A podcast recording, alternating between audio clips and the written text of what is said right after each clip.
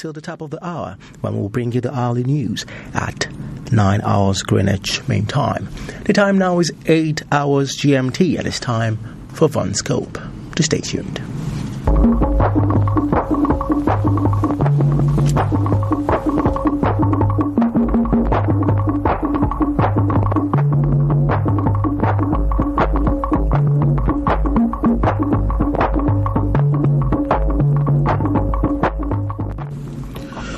This is Von Scope, a half-hour program of news, views, comments and analysis of issues coming to you from Voice of Nigeria. Don't forget our web address is w w w dot von dot gov dot n g.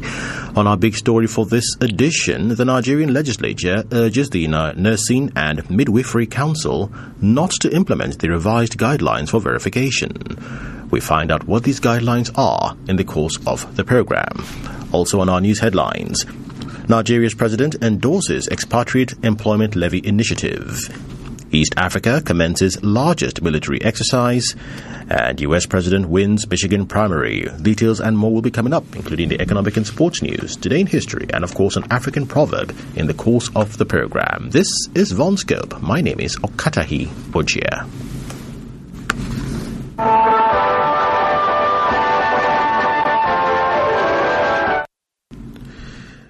Remember, we're also coming to you on a battery of social media platforms, but we'd love for you to download the Voice of Nigeria mobile app. Also, interact with us live on our Facebook handle, at Von Newscast.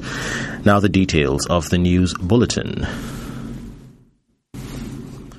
Nigeria's President Bola Ahmed Tinubu has declared his support for the Expatriate Employment Levy (E E L) scheme, saying the initiative will checkmate insecurity, generate more funds, as well as close the wage gap between the expatriates and the Nigerian labor force. Launching the initiative at the State House on Tuesday, President Tinubu cautioned the Nigerian Immigration Service (N I S) against turning the E E L into an administrative bottleneck that would discourage foreign investors in the country. The president described the E E L initiative as a game-changer that will impose an effective timeline on expatriates working in Nigeria to train and develop Nigerian workers further. President Bola Tinubu also lauded the collaboration between the Infrastructure Concession Regulatory Commission, I C R C, the Central Bank of Nigeria, and the Federal Ministries of Finance, Budget and National Planning, saying individuals heading the organizations have partnered in the spirit of development and progress. Also, the Nigerian President Bola Tinubu has stated that the decision of his administration to remove subsidy on premium motor spirit (P M S) was premised on the need to ensure long-term energy security and economic prosperity of Nigeria.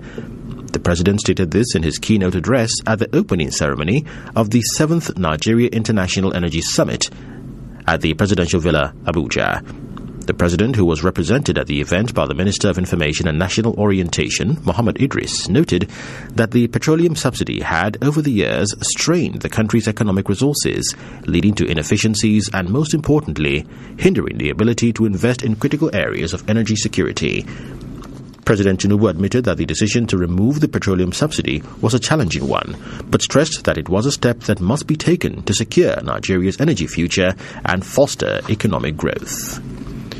Meanwhile, the seventh edition of the Nigeria International Energy Summit, N I E S twenty twenty-four, has opened in the Federal Capital Territory, Abuja, with discussions centered around the challenges and opportunities in the energy sector. The Minister of State for Petroleum Resources, Gas, Ekperikpe Ekpo, said Nigeria is at a critical juncture in its journey towards a sustainable energy future for the nation. In his opening address, Ekpo recognized that the relationship between this year's theme of the summit, which borders on security, transition and finance, and the gas industry's potential, will help in unlocking the country's future to the right path. The minister revealed that Nigeria has decided to toe the line of sustainable energy for the future through the use of gas as a transition fuel. Ekpo believes that Nigeria's huge gas reserves, which is more than two hundred eight T C F at present, will play a crucial role in securing the country's future in the energy landscape. The Nigerian Senate has constituted a ten-member ad hoc committee to ascertain the reasons behind the moribund state of the Ajaokuta Steel Company and the National Ore Mining Company, Niomco, despite the alleged payment of four hundred ninety-six million dollars to contractors between two thousand eight and now. The Deputy Senate President, Senator Barau Jibrin, who presided over plenary, announced the composition of the committee. The resolution to set up the panel followed the adoption of a motion sponsored by the Kogi Central Senator, Natasha Akpoti-Uduaghan. The committee is chaired by the Senator representing Ondo Central Senatorial District, Adeniyi Adegbonimre, while Senator Suleiman Kau, representing Kano South, will serve as Deputy Chairman. Senator Jibrin directed the committee to report their findings to the Senate for debate and adoption within two weeks. On the foreign scene, a U S-led military exercise codenamed Justified Accord has begun in Kenya, with more than twenty nations taking part in what has been billed as the largest event of its kind in East Africa. According to reports, the eleven-day exercise, which will end on Thursday, seventh of March, is aimed at increasing participating countries' readiness for peacekeeping missions, crisis response, and humanitarian assistance. Dozens of U S-trained Somali commandos will take part in the exercise, which, according to reports, will bring together one thousand personnel and units from twenty-three nations. The U S has led similar exercises in East Africa in recent years, as the region grapples with a deadly Al-Shabaab insurgency and other security challenges. And United States President Joe Biden has won the Democratic presidential primary in the state of Michigan, according to media projections, but early counts showed he faced notable, noticeable opposition over his support for Israel's war on Gaza. In Michigan, which is home to a large Arab-American constituency, Democratic voters had been urged to mark their primary ballots as uncommitted in protest of Biden's Gaza policy. Reports say that twenty-five percent of the votes counted. Biden had eighty percent support, with uncommitted getting fourteen point five percent. The latter amounts to thirty-three ballots so far, a number higher than the goal of ten thousand set by organizers of the protest vote. Michigan routinely offers an uncommitted option as a way of questioning whether a named candidate has the support of the party's base. That's it on the News Bulletin.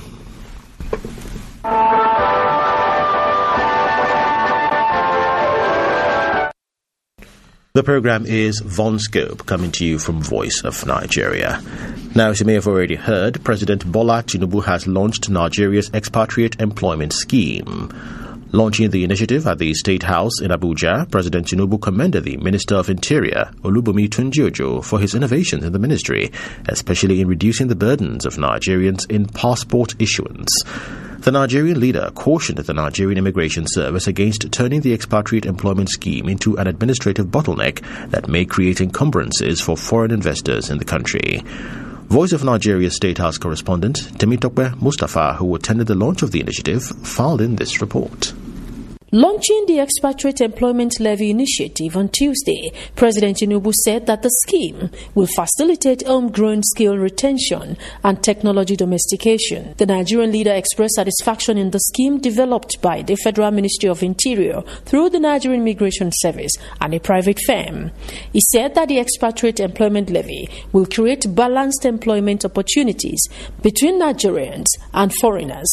We expect revenue generation improvement, improved naturalization and indigenization, employment of more Nigerians by foreign companies operating in this country, balancing of employment opportunity between Nigerians and expatriates, close wage gap between the expatriate and the Nigerian labor force by making it more attractive to hire Nigerians. The Nigerian leader warned that the scheme should not be used as an impediment to discourage foreign investors.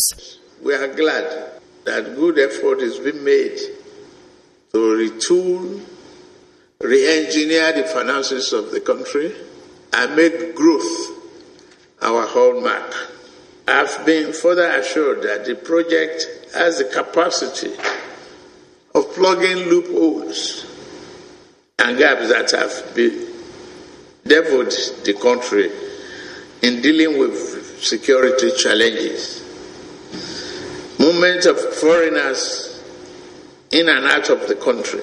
Interestingly, this scheme will wield the dual fold of revenue generation as well as addressing the unemployment challenges and salary gaps. Speaking on the details of the initiative, the Minister of Interior, Mister Bumi Tunji-Ojo, explained that the project would be operated on a public-private partnership model between the Federal Government of Nigeria, the Nigerian Immigration Service (N I S), which is the implementing agency, and a technical partner, E E L Projects Limited. Having reviewed the outline business case, the O B C, the Ministry, in collaboration with relevant M D S, carried out due diligence to interrogate issues around reciprocity, legality, concession, taxation, backlashes, et cetera vis-à-vis economic and political implications. The Expatriate Initiative of Nigeria advocates homegrown skill retention and domestication of technologies. From the council chamber of the presidential villa, Temitope Mustapha reporting for Voice of Nigeria. Let's now head to the legislature, where the Nigerian House of Representatives is urging the Nursing and Midwifery Council of Nigeria not to implement the revised guidelines for verification dated February seventh, twenty twenty-three, pending the investigation by the House. The resolution was passed sequel to the adoption of a motion of urgent public importance sponsored by Patrick Moore, who frowned at the circumstances surrounding the revised guidelines. Voice of Nigeria correspondent Gloria Essien reports on this and other activities at the House of Representatives. While leading the debate on his motion, Honorable Moore noted that the revised guideline, amongst others, stipulates that applicants for verification must have a minimum of two years post-qualification experience from the date of issuance of permanent practice license, obtain a letter of good standing from the chief executive officer of the applicant's place of work and last training institution attended, and that processing of application shall take a minimum of six months. He also said that the House was aware that verification of certificate was to confirm and authenticate an already existing certificate issued by the Nursing and Midwifery Council of Nigeria. Therefore, the requirement for two years post-qualification experience before verification of candidates was unreasonable and may, amongst other things, restrict the freedom of nurses seeking education or additional skills and trainings in foreign universities.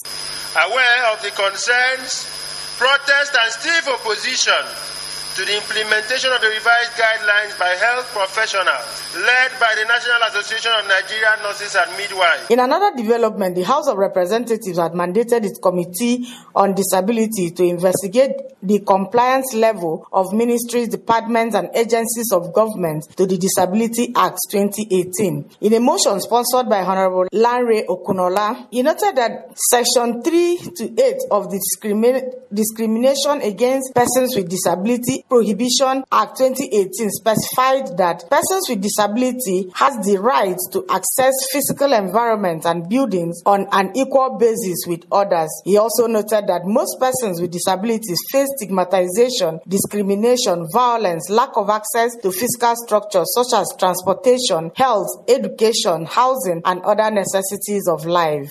Now, the National Assembly passed the Discrimination Against Persons with Disabilities Prohibition and signed into law by former President Mohammed Buhari. For most ministries, departments, and agencies of government are yet to implement this act, which is contrary to Section one twenty-one of the Disability Act twenty eighteen. The House of Representatives mandated its Committee on Disability to investigate the non-compliance by ministries, departments, and agencies and report back to the House within two weeks. Meanwhile, the National Assembly played host to the leadership of the Nigerian Labour Congress and thousands of Nigerian workers who were at the National Assembly to protest the hardship currently being experienced in the country. The workers submitted a letter to the leadership of the National Assembly for onward transmission to President Bola Tinubu. From the National Assembly, Gloria Essien reported. Reporting for Voice of Nigeria. To security. Nigerians have been charged to stop negative utterances about the country. The Chief of Defence Staff, General Christopher Musa, gave the charge in Abuja, Nigeria's capital, during a one-day seminar with defence correspondents with the theme, Civil-Military Relations, Non-Kinetic Efforts of the Nigerian Military in Security Management, Challenges and Prospects. The defense chief said that the challenges are enormous globally, but there is need to look at the positive side as well as speak well of the country. Voice of Nigeria defense correspondent Martha Obi, who was at the seminar, tells us more.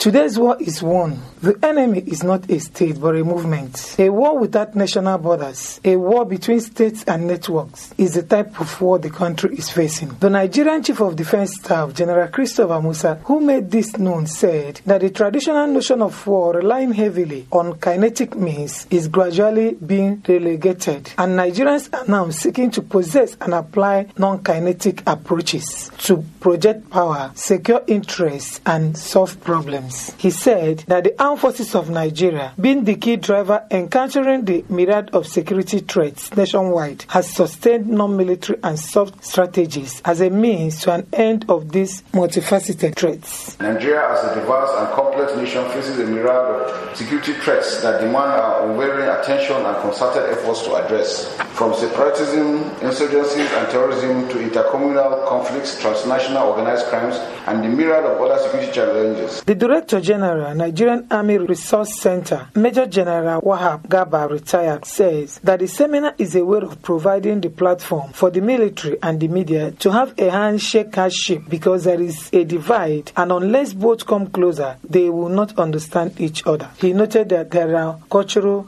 differences between the both. Those issues are there anywhere in the world, and unfortunately, in Nigeria, we tend to compare what is obtainable in the U S and U K to what is obtainable in Nigeria. The Director General, Voice of Nigeria, Jibrin Baba Ndasi, speaks on the topic military-media relations in the age of durable disorder. According to him, the military is conducting war against the enemy, and the media is equally doing the same by trying to know all information, while the military keeps some secrets from them. He noted that the military-media relations are like cat-and-mouse game in the course of carrying out their duties for the interests of the nation. But this is also not a Nigerian challenge. It's a global challenge. Globally, the military and the media play a dominant role in the national development of various nation states. For the military, it is in maintaining peace and security, protecting internal insurrection, protecting territorial integrity, projection of national power, protecting national interests and security. Many resource persons and dignitaries were in attendance. From Nigerian Army Resource Center, Abuja, this is Martha Obi reporting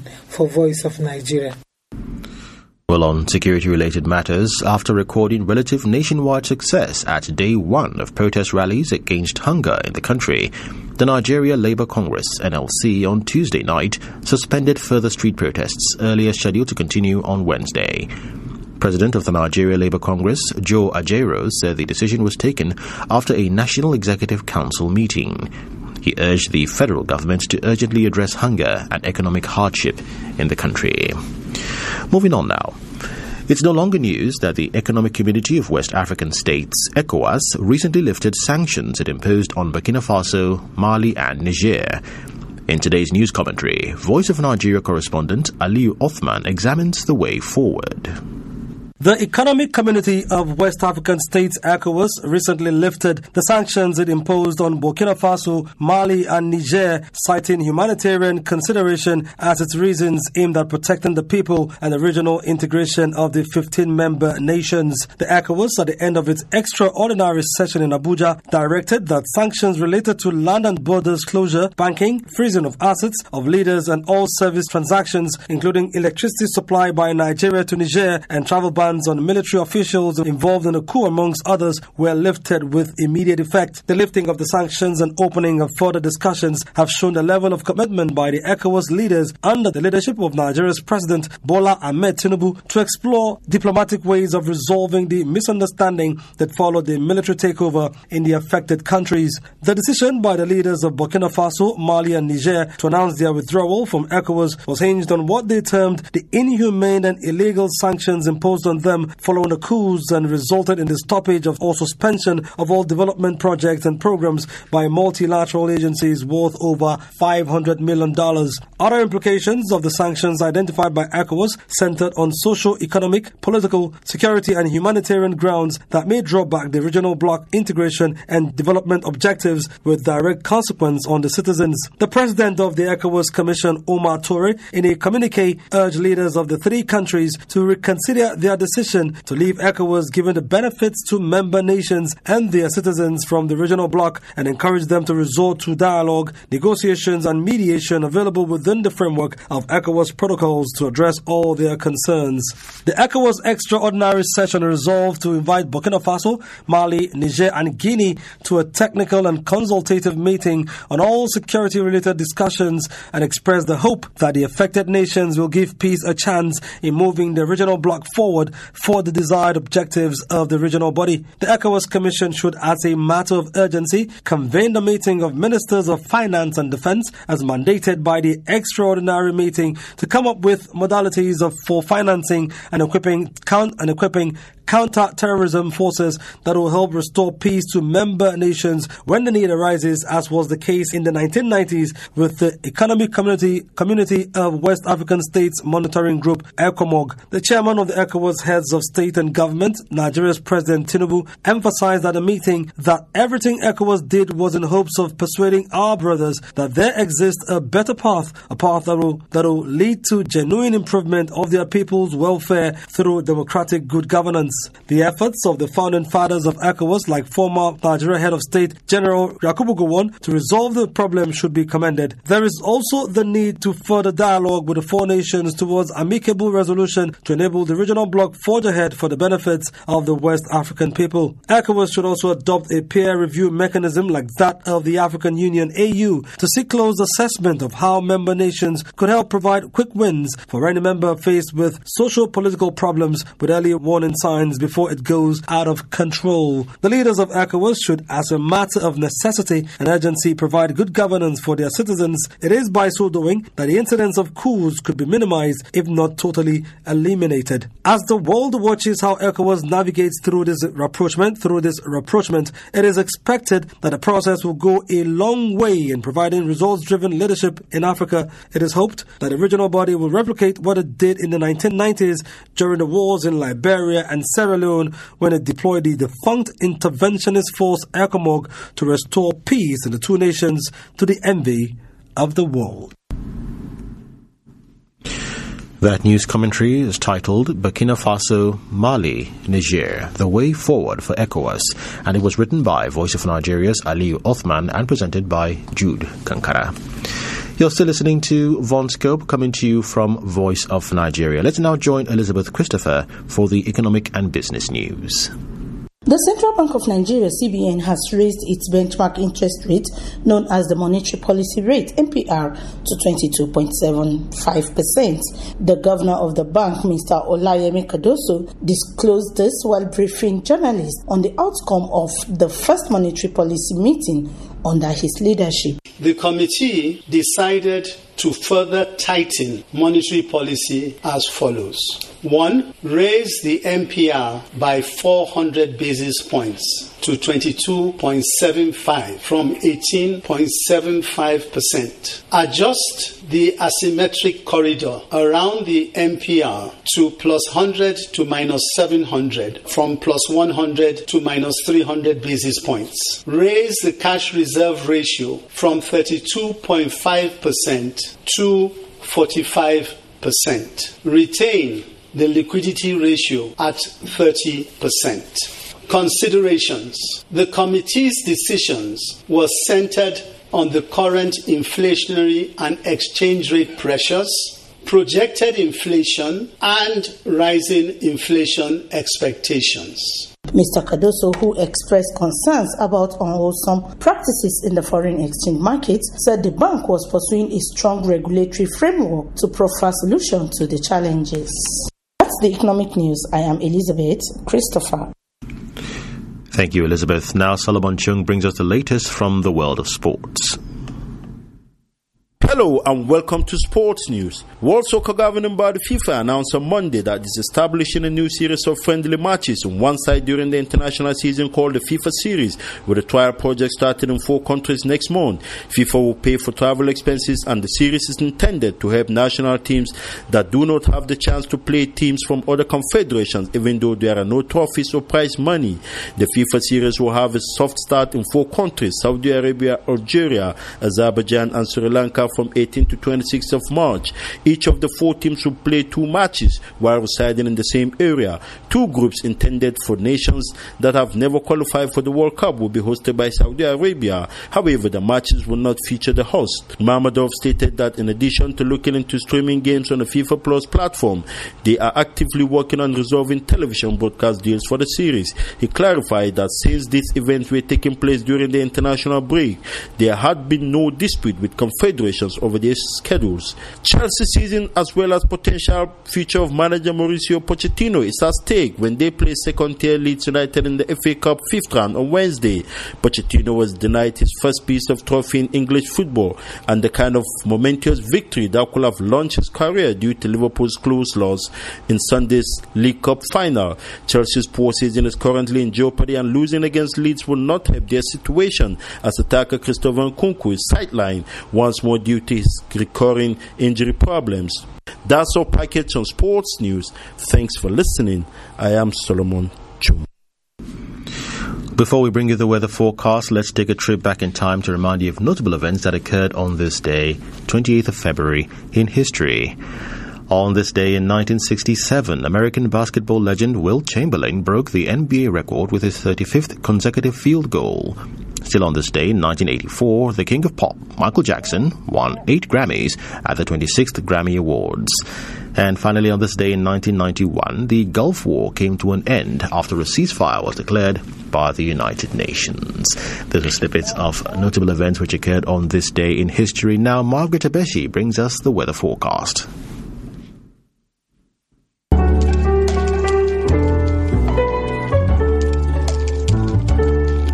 This is the weather forecast across Africa for Wednesday, twenty-eighth February twenty twenty-four. Nigerian Meteorological Agency NIMET predicts mostly cloudy conditions from the south up to the central states, with chances of morning thunderstorms to Bayelsa, Akwa Ibom and Cross River states, while the north is expected to be dry and sunny. Later in the day, better prospects of thunderstorms are expected to the coastal cities extending to Ogun, Ondo, Edo, Imo, Abia and Delta State, as well as to some central states which may or may not be accompanied by rain. NIMET warns of increase in temperature, therefore people are advised to stay hydrated. General temperatures will range from thirty-one to forty degrees Celsius across the country. Across Africa, Kumasi, Ghana in West Africa will have thundery showers with a temperature of about thirty-six degrees Celsius. Mombasa, Kenya in East Africa will also have thundery showers with a temperature of about thirty-three degrees Celsius. Constantine, Algeria in North Africa will have rain showers with a temperature of about nine degrees Celsius. In Central Africa, Malabo, Equatorial Guinea will have thundery showers with a temperature of about thirty-two degrees Celsius. And in Southern Africa, Francistown, Botswana will have sunny skies with a temperature of about twenty-nine degrees Celsius. That's today's weather forecast across selected cities in Africa. Remember the effects of climate change and do your part to promote green energy. I am Margaret Ibishi. Well, I can also tell you Abuja right now is quite humid, I must say. Well, moving on to our African Proverbs Corner. Today's Pearl of Wisdom says, little by little, the bird builds its nest. Well, this means that with continuous efforts, one can achieve any goal in life. So keep pushing. While you ponder on that proverb, a recap of our major stories. Nigeria's President Bola Ahmed Tinubu has declared his support for the Expatriate Employment Levy (E E L) scheme, saying the initiative will checkmate insecurity, generate more funds, as well as close the wage gap between the expatriates and the Nigerian labour force. A U S-led military exercise, codenamed Justified Accord, has begun in Kenya, with more than twenty nations taking part in what has been billed as the largest event of its kind in East Africa. And United States President Joe Biden has won the Democratic presidential primary in the state of Michigan, according to media projections, but early counts showed he faced noticeable opposition over his support for Israel's war on Gaza. Remember, you can listen to Voice of Nigeria via w w w dot v o n dot gov dot n g. Also interact with us by sending your comments or observations to englishvon at yahoo dot com or v o nigeria eight eight zero at gmail dot com. This edition was produced by Mercy Ghana, and I am Okatahi Bujia. Do stay tuned for more programs on Voice of Nigeria.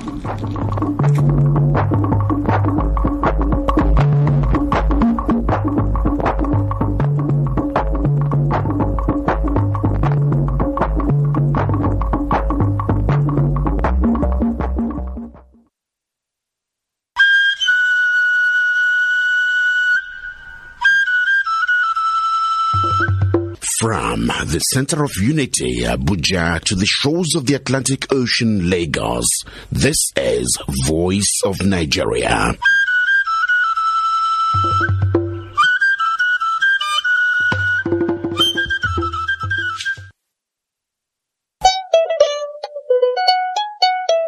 A rhythm of love from Nigeria, the country that defines the future of Africa. Voice of Nigeria, your authoritative choice.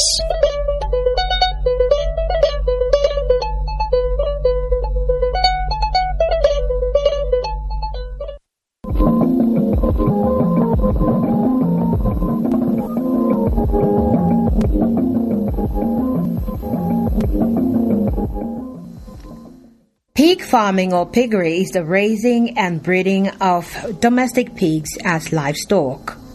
They are reared principally for food. Examples are ham, bacon and sausage and more. Hello and welcome to this edition of Talking Agriculture, reaching you from Voice of Nigeria. It's a program that looks at different agricultural practices in Nigeria and other parts of Africa. Today we shall be looking at pig farming in Nigeria. Do stay tuned. I am Danielle Bemsar.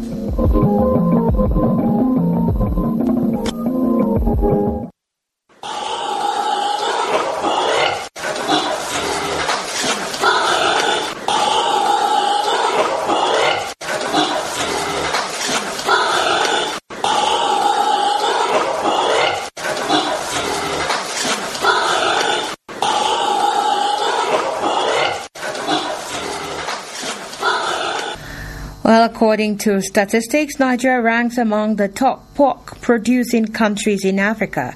In twenty nineteen, two hundred ninety-eight thousand metric tons of pork were produced.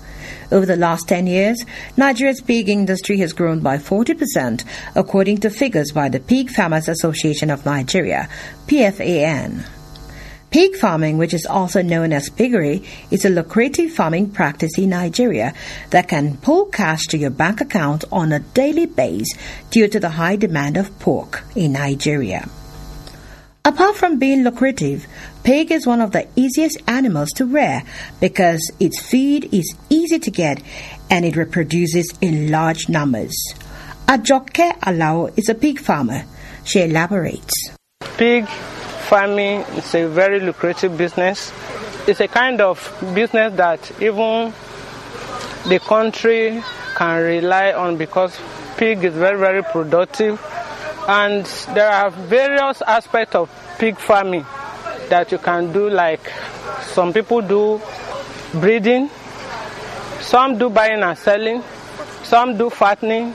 So it depends any aspect your interest lies that you do. For me, I do more of buying and selling. People breed, I buy, I rear for some time, I sell for people that will do fattening. That's, I didn't do much of breeding. And it's very good, very lucrative, very successful. I've been in the business for more than two years now, and to God be the glory. I choose this business for... for convenience, for peace of mind, because it's, it's a business I can do. I don't have to be there twenty-four seven, and I can monitor my business even from the comfort of my home. Yes, I have attendants that while I'm not in the farm, I call them what and what is happening. If, I, if any of my animals fall sick, I, that I need to be treated, I call on my doctors, they attend to them. If it is the feed, I get people that are bringing the feed to the farm. I can transfer money to their accounts. My carriers will carry the feed into my farm. My attendants will feed them. Once my animals are okay, I don't have any problem. The Food and Agriculture Control has estimated that the consumption of pork in Africa and by extension Nigeria will grow from its current size at ten point five metric tons to about thirty-five million tons by twenty fifty. Pork is tasty, nutritious, and has great global popularity. It's a very good source of protein, some vitamins, and oil. Labanke Makinde, an agriculturist, tells us more about this meat. So in all of livestock, we used to tell you that piggy is the best. And it's actually the best because of the way they reproduce. Pork is white meat. And when you get to a certain age in life, you need to be eating pork. Pork works for a lot of things. It heals arthritis. You don't have arthritis. When you are your fifty, sixty, you do your jumping, you, you go to places and you will be fine. Pork is very, very healthy. And we use it for a lot of things. Even for the fact that you don't even eat it, there are ways you are, that pork is coming your way that you don't, you are not aware of. So is it not even better for you to be consuming it so that it will nourish your body? And before starting a pig farm in Nigeria, you must acquire suitable expanse of land. The size or area of the land will depend on the number of pigs. The more pigs you want to rear, the more land you will require. To begin with, you have to divide the land into several plots.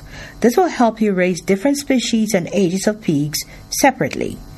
There are other points to note when choosing land for pig farming in Nigeria. Adegoke Yusuf, a pig farmer, tells us more. The first thing you have to do when you want to start a pig farm is you have to make sure you get the right knowledge, because it's very, very important when it comes to pig farming. The next thing you have to do is get good pigs from a good farm. I think you just want to buy pigs to slaughter. That's a different case, but this is like pigs that you want to use to start your own pig farm. So it doesn't make sense for you to go and get sick pigs. So make sure you get good pigs from a reputable farm and start your own pig farm. Now the next thing is you have to get your pen construction right. I made this exact same mistake. Uh, when I was constructing this pig farm, I wasn't present.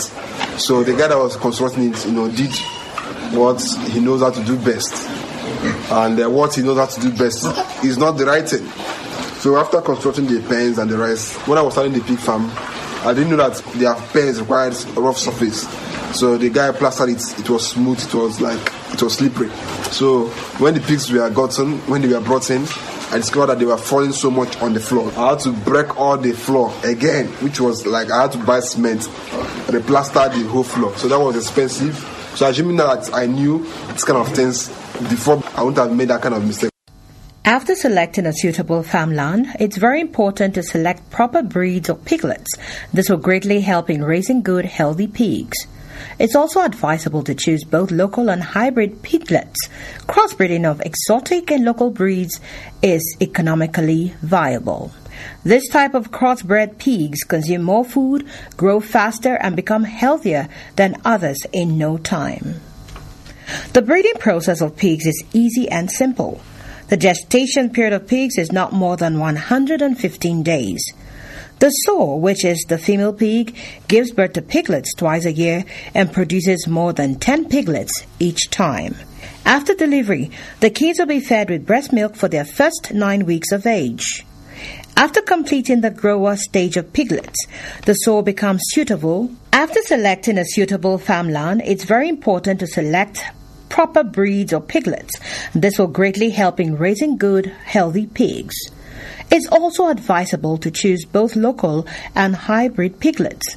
Crossbreeding of exotic and local breeds is economically viable. This type of crossbred pigs consume more feed, grow faster, and become healthier than others in no time. The breeding process of pigs is easy and simple. The gestation period of pigs is not more than one hundred fifteen days. The sow, which is the female pig, gives birth to piglets twice a year and produces more than ten piglets each time. After delivery, the kids will be fed with breast milk for their first nine weeks of age. After completing the grower stage of piglets, the sow becomes suitable for mating again. Oluyomi Osho tells us more. Number one, it has to do with breed, the breed that you get. We have different breeds that are outside now. So we have the local breed, we have the foreign breed. So it's one of the reasons that might likely cause, you know, retardation, I mean stunt growth in your farm. If you go and get pigs that have been uh, crossed, crossed, let me say overcrossed, they have crossed it severally before you get to buy it. You know, you cannot buy two pigs, male and female, from the same spot, except they are of different family. And number two, That's to do with the species you buy. We have different kind of species that are outside. See, we still have the local breed. We have the foreign breed, right? So out of it, we still have what we call large white. We have landrace. We have Duroc. We have Yankasha. It has a lot to do with the kind of species you buy. Number three, it has to do with the kind of male you get. So if you get a male that is not big enough or that is not quality in nature, there are some physical things you need to check about the male. How active it's going to be. Uh, you see the body, how big it is. You see how fresh it is. No, everything like that will justify if the male will do well once it meets with the female you have in the farm. And number four, that has to do with your feed. Personal hygiene is one of the two. If you are fond of leaving your pigs in a place that is always littered, always dirty, you are giving them poor water. So you have to take care of them, give them a clean water. You watch their houses and you make sure they are eating well and also living comfortably. Furthermore, giving your pigs fresh and nutritious food can make your pigs healthier, prevent various diseases, and ensure proper growth. Aside nutritious foods, there are other factors to consider in order to raise healthy pigs. Michael Ani, a pig farmer, explains. So they only use P K C to feed their pig. So, and that is not enough. Although P K C is what pigs eat. So you can actually add P K C with your soya and also add something like G N C or any other stuff to it to make it a very good feed. This P K C of a thing, P K C has, it has fifteen percent energy and it has some percentage of fat in it. And most of the fat has already been crushed out. It is not one hundred percent complete. If you are giving them that alone, it will not help your pig to grow much well. Generally, pigs eat both grains and grasses. You can also feed your pigs with cooked table scraps, rice and vegetables. Among all the food elements, corn is the most common food for pigs. Soybeans or cooked meat can also be a great source of protein for pigs. They will grow faster if giving necessary nutritional elements and vitamins and other supplements. Piglets, however, require more protein than mature pigs. You can buy ready-made pig food from the market or make your own mixture. Along with this, pigs require a huge amount of water daily. Pig farming in Nigeria has great business opportunities for the unemployed and for those who want to raise pigs commercially. In order to assist pig farmers in Nigeria, Pig Farmers Association of Nigeria, P F A N, in collaboration with various organizations, always organize trainings on biosecurity and proper farm management.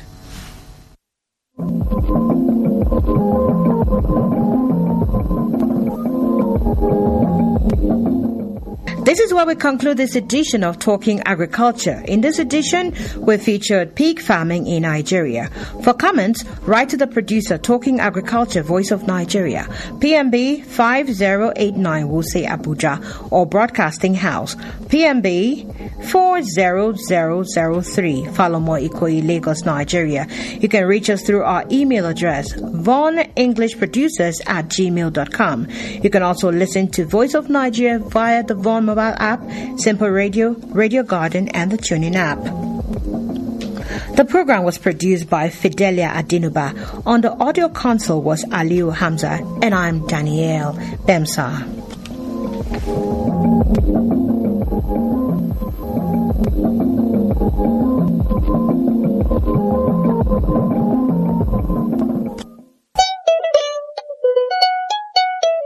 A rhythm of love from Nigeria, the country that defines the future of Africa. Voice of Nigeria, your authoritative choice.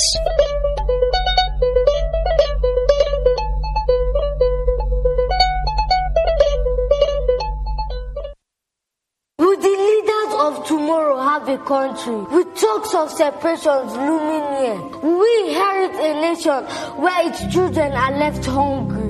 Will the and gates of our school remain unsafe, and the students go to school without fear? Will we stay at home forever because our schools are not safe?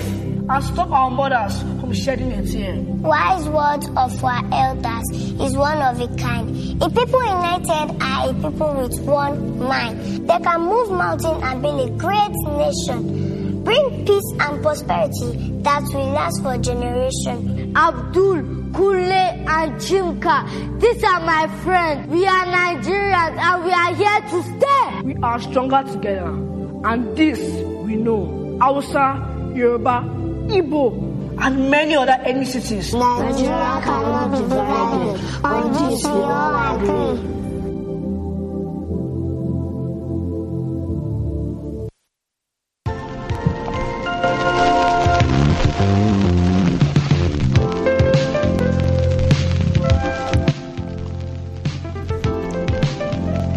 Being a mother is one of the most important roles a woman can ever play.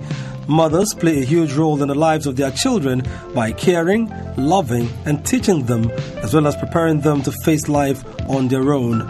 Little wonder they say that women are burden bearers and also the first teachers of children. Welcome to another edition of Women and Development, a program where we celebrate women and highlight issues affecting them. On this edition, we shine our spotlight on Voices for Women in Leadership.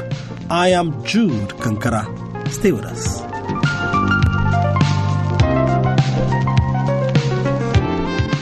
A non-governmental organization, N G O, is typically established to work towards public or social welfare goals. They could focus on human rights, voter education, health care, extending a helping hand to the needy and vulnerable people in the society, et cetera. In Nigeria, there are several N G Os whose major roles are to alleviate poverty amongst women and youth, as well as those living in the rural areas. Doctor Elizabeth Atanya is the coordinator of Voices for Women in Nigeria Leadership Initiative, Abuja chapter. She gives us more insight. It is a non-governmental organization which was founded in twenty fifteen by Hajiya Halima Turaki Tijani. And the aims and objectives of the N G O are as follows: to equip the women folk with civil and leadership skills, to help in the economic and social empowerment of women, to hold seminars and workshops in order to mentor young girls in self-substance and good leadership, to propagate good governance and reorient women on the need to be transparent and shun corruption. We also do charity work. And the slogan is, "No woman, no nation." There is need for government to formulate policies that will benefit its citizens and also create conducive environment for them to thrive. Voices for Women in Leadership believes that when Nigerians walk in unity of purpose, a lot can be achieved. They advise that the Nigerian government should review some policies by first creating employment for its teeming youth. Doctor Elizabeth Atanya again. Sometimes when you say, "Let us pray," people will say they are tired of praying. But there's much that goes to God that He can make our leaders to change some of the policies they are making that is making people to suffer. So we are trusting God and we are hoping that they will actually hear us. We are not the only ones raising our voice. We are adding to many other voices that are talking the same thing. But we want to see that the government will do some things that shows that they are hearing us by doing the things that will change, because we are asking the government to look at the things they have done now that is bringing problems. What could they do? So we want to see that they even start talking about it. So we would like to see actually from the president, the senate, the house of rep, the governors, that they do things, not just giving people palliatives. How many people get that? So they are to ensure that they make avenues. People are jobless, but there are avenues that the government can make the environment conducive for jobs to be available. There is a general saying that any gathering where there is no woman is suspicious. This just shows the importance and value of women in any society. No nation can exist and function without women because they make up a larger percentage of the world's population. The Voices for Women in Leadership says that their focus is on the younger generation as they are the most vulnerable in the society. Here are the voices of women on the need to educate the young girls on their rights and also shun violence. We're able to enlighten them of certain activities such as for them to shun abuses and sexual immorality and rapes and know their rights, how to come against all those vices. They are able to mm. distribute certain items to them to use, and among the items we were able to give the girls there some sanitary towels and other items. Even young boys in the school collected that they were going to give their parents. We allowed both the boys and girls to be there. After all, the sexual abuse comes from the men, sometimes from the girls, but mostly from the men. So they needed to hear what they shouldn't do and how they should treat any girl as their sister and so on.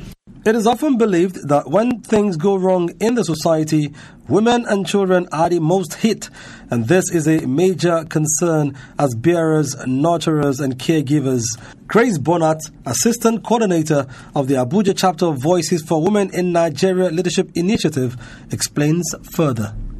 We are here to cry out to the government to help us to see that the hardship we are going through, our children are going through, mothers are going through, families are going through, everyone is passing through, is affecting us negatively. So we are here also to call upon the government to look into many policies that they have put in place to see that they improve and put succor in the life of families so that we will all be happy in Nigeria. Over the years, women have been known to voice their opinions and displeasure when it comes to issues that affect the general interest of the society. This is because these issues will directly and indirectly affect them both as mothers, wives, sisters, and friends. In other words, they serve as advocates to the people. Grace Bonat again. We are voices to the childless, to the orphans, to the young children who cannot speak for, for themselves, for the village women, for the local women in our, our community, for the market women, women who cannot come out.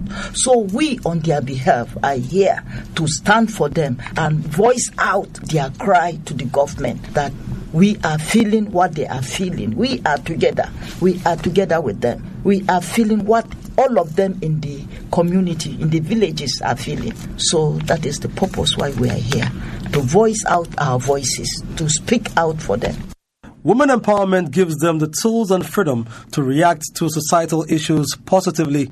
It also gives them insight on leadership and economic growth that isn't only beneficial to them, but the society at large.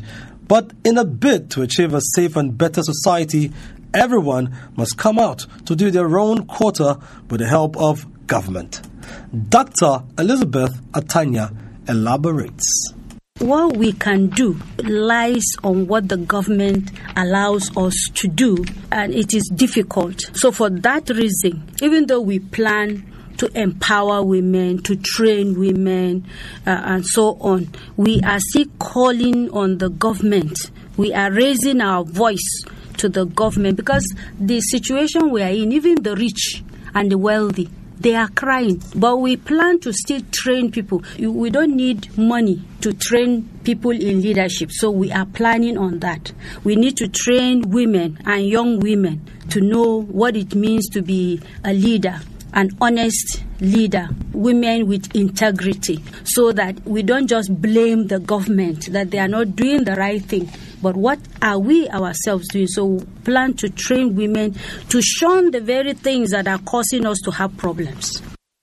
When things go wrong in the world, women indeed are never silent. Empowering women helps to pave way for them to be financially independent, giving them the opportunity to impact not just their immediate environment, but the nation at large.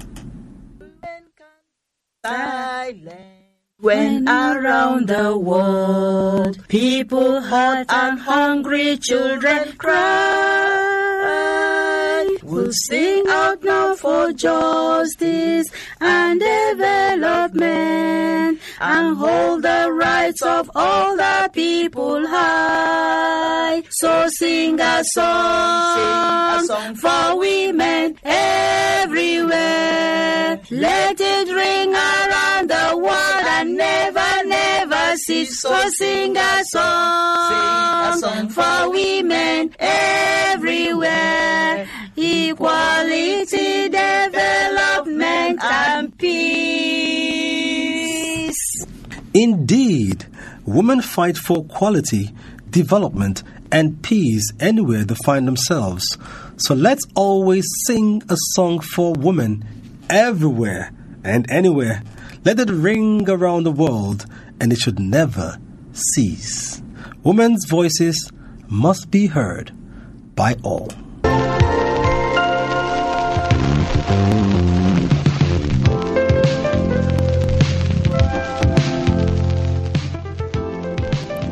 And on that note, dear listener, we've come to the end of this edition of Women and Development.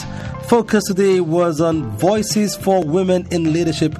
Do join us again same time next week for a fresh edition of the program. You can share your thoughts with us by writing to the producer, Women and Development. The email is english producers twenty four at gmail dot com.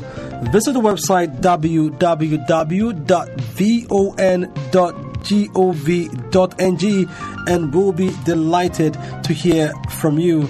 The program came to you from the studios of Voice of Nigeria. Production was by Emilia Ohuabunwa, assisted by Chisom Nwoke. Tajuddin Saliu handled the audio console, and I am Jude Kankara.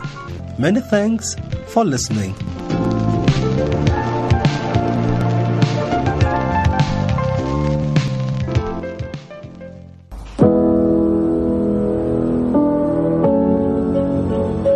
Stop. Stop the proliferation of illicit arms.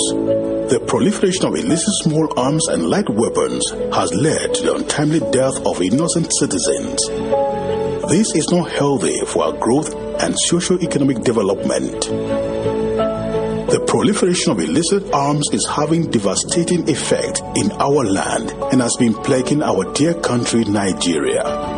It is estimated there are over six million illicit arms in circulation in Nigeria. This huge number and overflow of weapons in the country have needlessly contributed to the very high levels of armed crimes, banditry, insurgency, terrorism, and political thuggery, thereby making the citizenry, including you, insecure. Nigeria is a great country. It belongs to you and me. We must work together to rid Nigeria of illicit small arms and light weapons. Stop gun running. Stop stockpiling. Stop selling your security and well-being for cheap. If you know anyone or group of persons involved in smuggling of small arms and light weapons or still stockpiling illicit arms, please report to the security agency nearest to you. The government is determined. Support the government so that we can live in a safe and secure environment. This message is brought to you by the National Center for the Control of Small Arms and Light Weapons.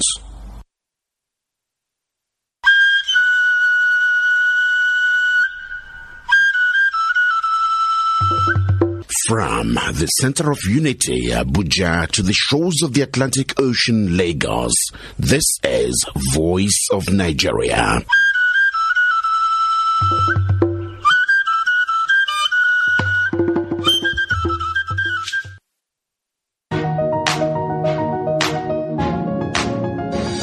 No country makes progress when terror reigns. Our armed forces are doing their part, fighting to end terrorism and keep us safe. They are trying to win the war, but you and I, we need to do our part to make their job easier. When anyone tells you to join in promoting terror, tell them no, it does no one any good. It is terrorism. Don't confuse it. Don't let anyone the Savior. The sooner we end terrorism, the sooner the men, women and children affected can get back to their lives, and the sooner we can get on with building a new Nigeria. We can do this with your help. Hey, be vigilant. If you suspect something, say